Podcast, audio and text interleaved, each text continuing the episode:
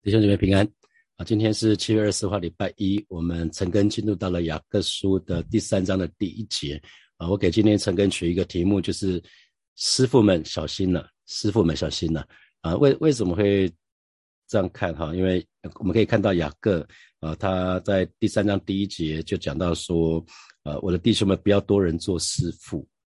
那关于教师，我们知道在新约新约里面有讲到，教会有五重职分，五重职分，那分别是使徒、是先知、是传福音的、是教师是牧师和教师。那为什么雅各独独要对好像教师设限呢？啊，因为呃，教导教导是教会里面非常重要的服饰其中之一。那那不是应该要多多的鼓励弟兄姐妹多做教导吗？可是从雅各雅各书的三章第一节来看，好像又不是这个样子。我在一个多礼拜前讲的主主日里面，我用大使命啊，你们要去使外面做我的门徒啊，奉父子圣灵里面给他们施洗，凡我所吩咐的都教训他们遵守。教训也是教导的意思。那主耶稣不是也是要我们去是使外面做耶稣的门徒，也要也要去教导。其其他弟兄姐妹嘛，哦，那所以原来雅各他是为了什么？有有一些人特别喜欢做师傅，他是他是为了某些人特别喜爱做师傅说这话哈。然后他告诉他们说，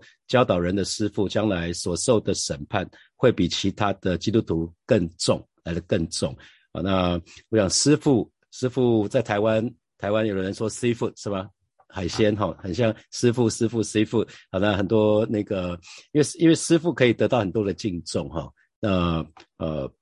所以这个部分很多很多人想要喜爱做师傅，其实是这样来的。所以大家可以问问自己，哎，是不是你有没有遇到过这样的人？好像喋喋不休，很喜欢教导别人。就是好为人师啦。我们说好为人师。那我我女儿，我其中那个女儿，小时候最喜欢玩的游戏就是角色扮演。她最喜欢扮演的角色就是老师啊，因为平常她很小的话，她都要接受别人的命令。那当她当她当老师的时候，可威风了，就很非常的威风，她就可以发号施令，其他人扮演学生，然后坐下，好，接下来老师要教什么，然后你要写什么东西，写几遍，哇，非常非常开心哈。你知道任何那个教会教会弟兄姐妹来我们家，想要亲近他的。只要扮演他的一次学生，马上就拉近距离。这个是接接近他最好的方式，就是当他的学生。那你知道人为什么有教导的欲望？哈，我我为什么人会有那个教导的欲望？就一般来说，哈，我们对于纠正别人啊，纠正别人，比如说，比如说，我不知道你平常会不会有有这样的习惯？哈，那比如说我们身边就有人，就就是呃发音，像他的国语安跟安，然后就会发不没有很清楚。比如说上船，可他他他会讲成上床啊，他或者是上床，他讲上船，然后我们就说，哎，我们没有要上船啊，我们是要上床啊啊，那我们就会开玩笑一下。那可是这是这是跟家人这这个还好，那可是有些人，我我我我在职场就看到很多人很喜欢抓包，我不知道你有没有遇到过有这样的人，就是焦点通通常都是在抓包或者是纠正，他每次在跟别人谈话的时候啊，焦点都是在抓包或者纠正。就是你在职场也好，或在家庭，或或在任何的地方，反正每次讲什么就说哦，那个人说错了，那他就很喜欢讲别人说错了。其实一般来说，我们对于纠正别人、告诉别人应该怎么做，还蛮享受的，就是还蛮喜欢这件事情的。可是很早我们就学习到，就是说成人的改变是由内而外啊，成人的改变是由内而外，所以尽量不要给不请自来的建议啊。那一直到上了亲密之旅，更呼应。这个早早早期在外商时候的被教导，被被教导就是改变永远是由里而外啊，改变永远是由里外，除非那个人想要改变，不然你给他建议都没有用。除非那个人他真的决定说啊，我这样子够了，我不想要再这样子了，我想要改变，那不然你给他的建议都是都是白搭。呃，我们很很需要留意，那除非对对方这个容器已经预备好了，那不然的话，我们多说无益啊，多说无益。那一般人喜欢喜欢说一些，还喜欢传递别人不知道的事情，比如说，我不知道大家有没有听过，我告诉你，但是请你不要告诉其他人。我告诉你，但但是请你不要告诉其他人。如果有听过这句话的，写加二。我告诉你，但是不要，请你不要告诉其他人。好像有人跟你分享一个秘密，就是我告诉你，可是请你不要告诉其他人。于是，于是这个看起来是秘密，于是一下子就全世界都知道了哈。我们好，有的时候我们说长道短就是这样子，就是别人请你说不要不要说，或者是你已经知道某件事情了，可是你就忍不住不说啊。那其实其实这个部分就是有的时候我们就是会中会受到诱惑。那同时，教师在当时犹太人来看的话，他其实有身份地位。当时的拉比是非常有身份地位的，教师是有一个特殊的地位的，所以呢，所以这个为什么好为人师？那就就道理就在这里啊。那可是雅各说不要多人做师傅，意思是说不要有做师傅的野心，不要有做师傅的野心，要清楚蒙召啊，要清楚蒙召。那不管是牧师或者是教师，都要来自于神清楚的呼召啊。那即使。即使我是二零零六年蒙召的嘛，哈，即使已经事隔十六年了，可是还是直到今天还是非常非常清楚蒙召的时候，呃，那那细节啊，所以不是人的野心，乃是基于神的呼召。那蜘蛛人不是有一句经典台词，就是能力越大，责任也越大嘛，哈，蜘蛛人，呃，能力越大，责任也越大。啊，其实那那那我的领受是，特别是自己在全职服侍的时候，知道说。当我们愿意回应神的呼召，神给你呼召，那你回应了。当你回应神的呼召，你就得到更大的权柄啊！你只要回应神的呼召，神会给你更大的权柄，然后你就会肩负更大的责任啊！你就会更肩负更大的责任。所以神先发出呼召，发出邀请，然后我们回应，回应之后呢，我们就可以得到更大的权柄，然后就会。负更大的责任。那雅各其实自己也是教师，所以这句话不只是对其他人说的，他也是对他自己说的。他说：“我的弟兄们，不要多人做师傅，因为晓得我们，我们啊，看到他是我们，所以其实雅各他也是教师的其中之一啊，因为晓得我们要受更重的审判。呃，原来将来在在上帝的审判审判台前，教师要比大多数的人会受到更。”重的审判，那原因是为什么？为什么教师会比其他人受到更严重的审判？那其实，呃，应该是有两个原因吧。因为教师有一个责任，就是把神的话语说清楚，可以正确的、可以正确的解释，可以正正确的解释神的话。所以不是读读圣经，不是圣经读完多少遍的问题，不是背多少圣经的问题，而是可以清楚的告诉其他人这一段经文在讲什么。就是这个是诠释诠释神的话语，这是教师的第一个责任。那教师第二个责任就是应用神的话语，他需要跟需要跟其他人分享说他自己是怎么应用在自己的生活的当中。这是教师最主要的两个护照，就是诠释神的话语和应用神的话语啊。所以如果要要能够让神的话要真真真实的时候呢，就要回到起初啊，所以就要把圣经的历史地理的背景都要弄得很清楚。啊，这这就是神学院都会教圣经的历史，这些这些这个部分，这是还蛮重要的。因为你不回到回到那个呃罗马帝国的时代，你很难了解新约时代的背景。那你你不回到旧约时候那个背景，你就很难找为什么犹太人当时会是这个样子。所以你需要找出原本的意义，原本的背景是什么样子。然后，然后可是如果一直在讲过去的话，我们就会可能会跟现在弟兄姐妹会觉得说啊，这个是。三千五百年前的旧约时代跟我们有什么关系？所以你要回到现在，把过去的圣经的背景，然后那一句经文的意思，你要把它跟现在、现在、现代这个时候把它串在一起。啊，现这个时候串在一起，这个就是教师的工作。啊，那对神学院来讲，这叫释经学。啊，所以很很重要，就是我们需要把它把过去的经文做一些解释，然后然后回到现在，看看说，哎，为什么？过去这段经，我们现在还要再读这个部分，不是因为说距离现在已经三千五百年了、两千年了，所以我们就不去读它的，不是啊，是直到今天那些经文可以对我们说话，那些经文我们可以用在我们现在生活的当中。所以我一直跟大家讲 R A A 三个字哈，reflection、application 跟 action，就是我们在每一次、每一次，不管是呃主日信息或者是每一天的晨更，其实都可以写下你的 R A A。第一个 R 就是 reflection，就是领受的意思；第二个 A 就是应用 application 的意思；第三个 A 是 action，就是你的行动计划。你每次听了一段话，你总是有一些领受，或者你自己读经读一段读一段经文的时候，我鼓励大家开始参加成根的弟兄姐妹，我鼓励你开始写经，固固固定固定写下来啊。比如说，比如说每天的读经，你读经的进度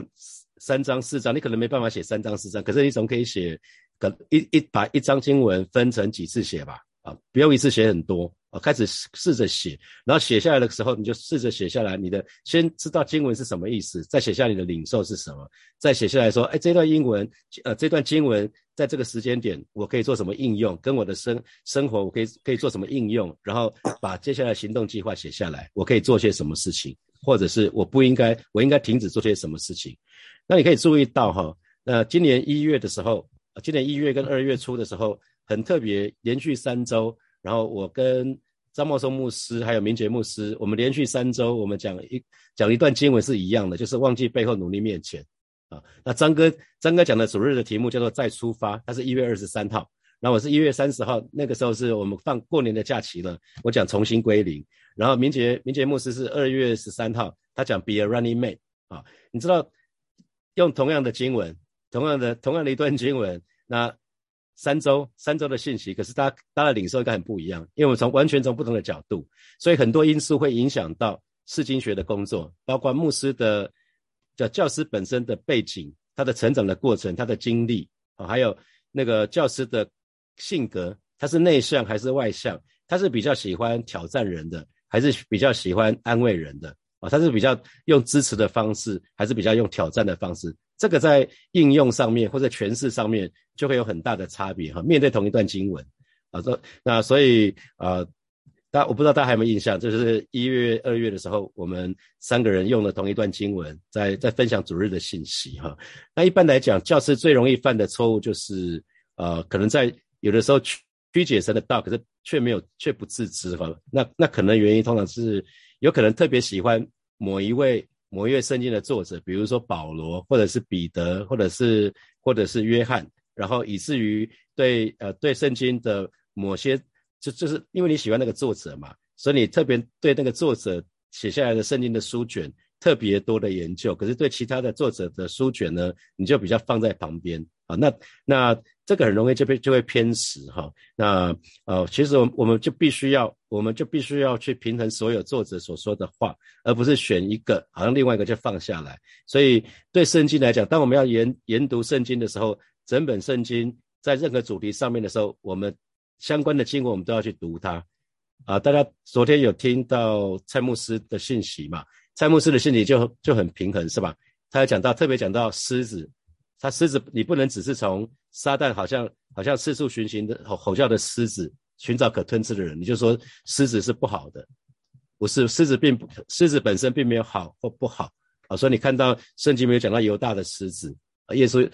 耶稣就是那个犹大的狮子，我们也是那个犹大的狮子。那讲到那个叫面教那个教啊，或或者是我们念发笑发笑那个笑，天国好像笑啊，天国好像笑，他讲的是天国可以有很大的影响力，所以。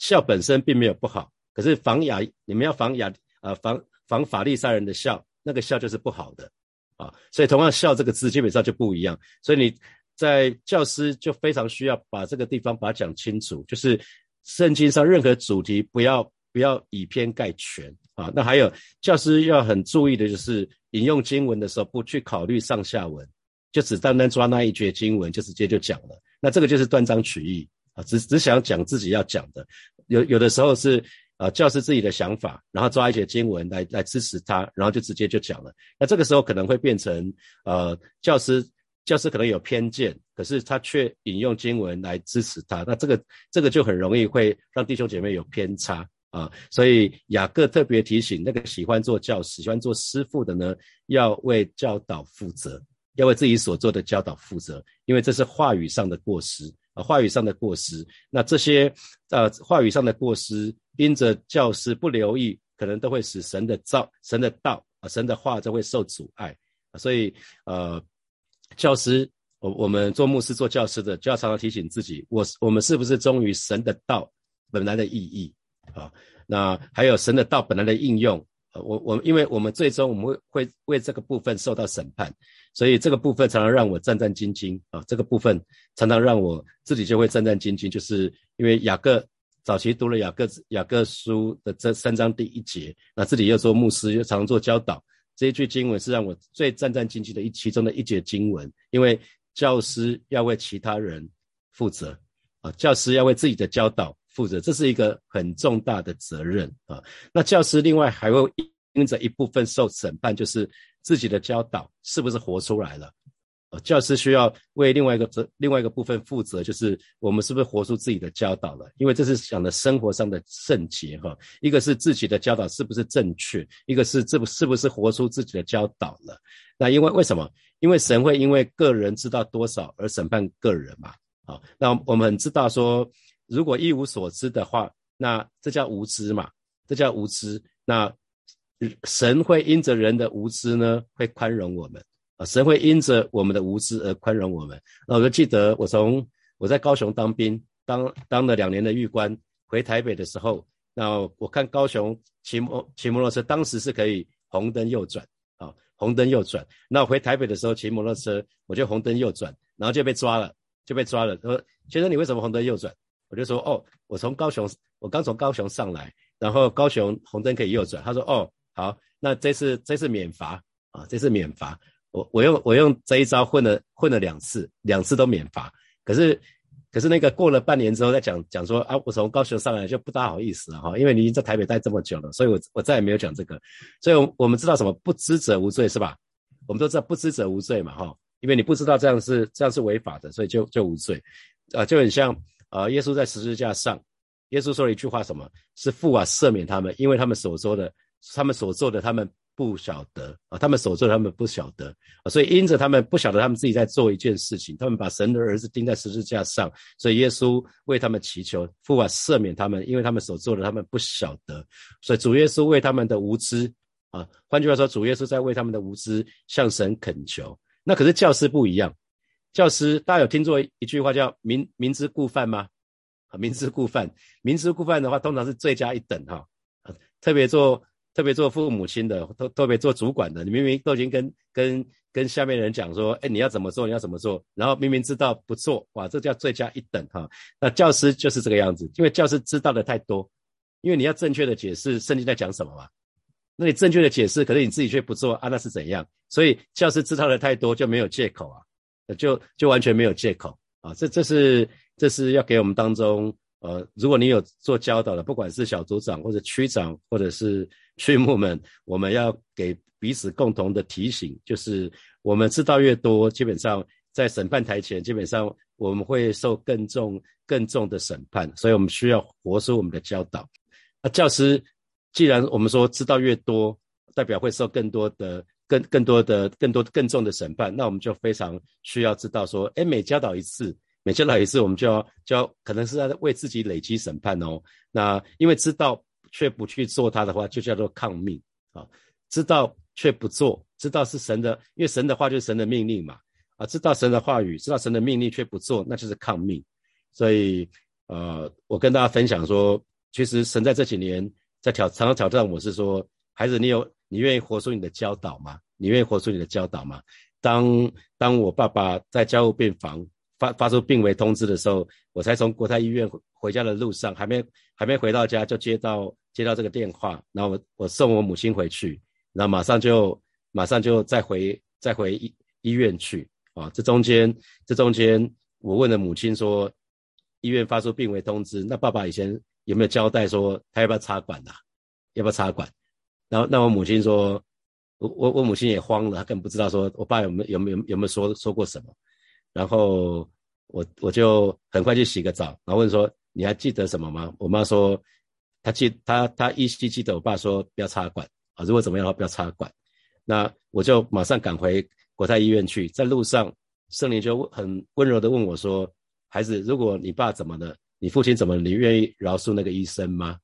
好，然后我就我就哭的哭得很很很惨烈，然后那圣灵我没有回答圣灵，好那。然后圣灵在第二次问我说：“孩子，如果如果你你父亲怎么的怎么样的话，你愿意活出你的教导吗？就去饶恕那个医生。”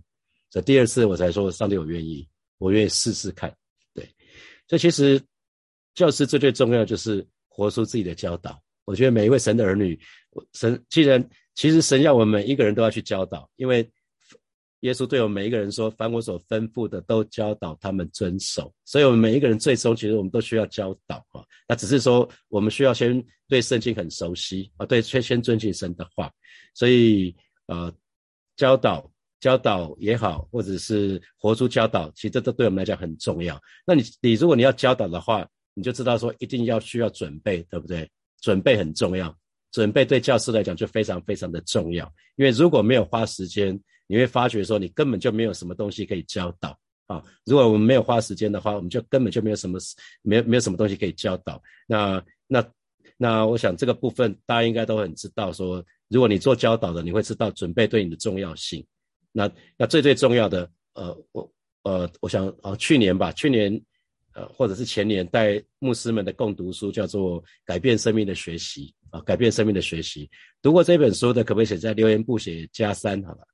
留言簿写加三。改变生命的学习，魏肯生，魏肯生牧师写的《改变生命的学习》。如果你读过这本书，请你写加三。这本书是一个非常棒的书哈。如果你你有负责教导的话，我鼓励你去一定要去读这一本书《改变生命的学习》啊，《改变生命的学习》应该是有一年我带我带牧师们的共读书啊，这本书蛮赞的。如果你你需要做教导的话，鼓励你去读这本书，然后把这本书慢慢的内化。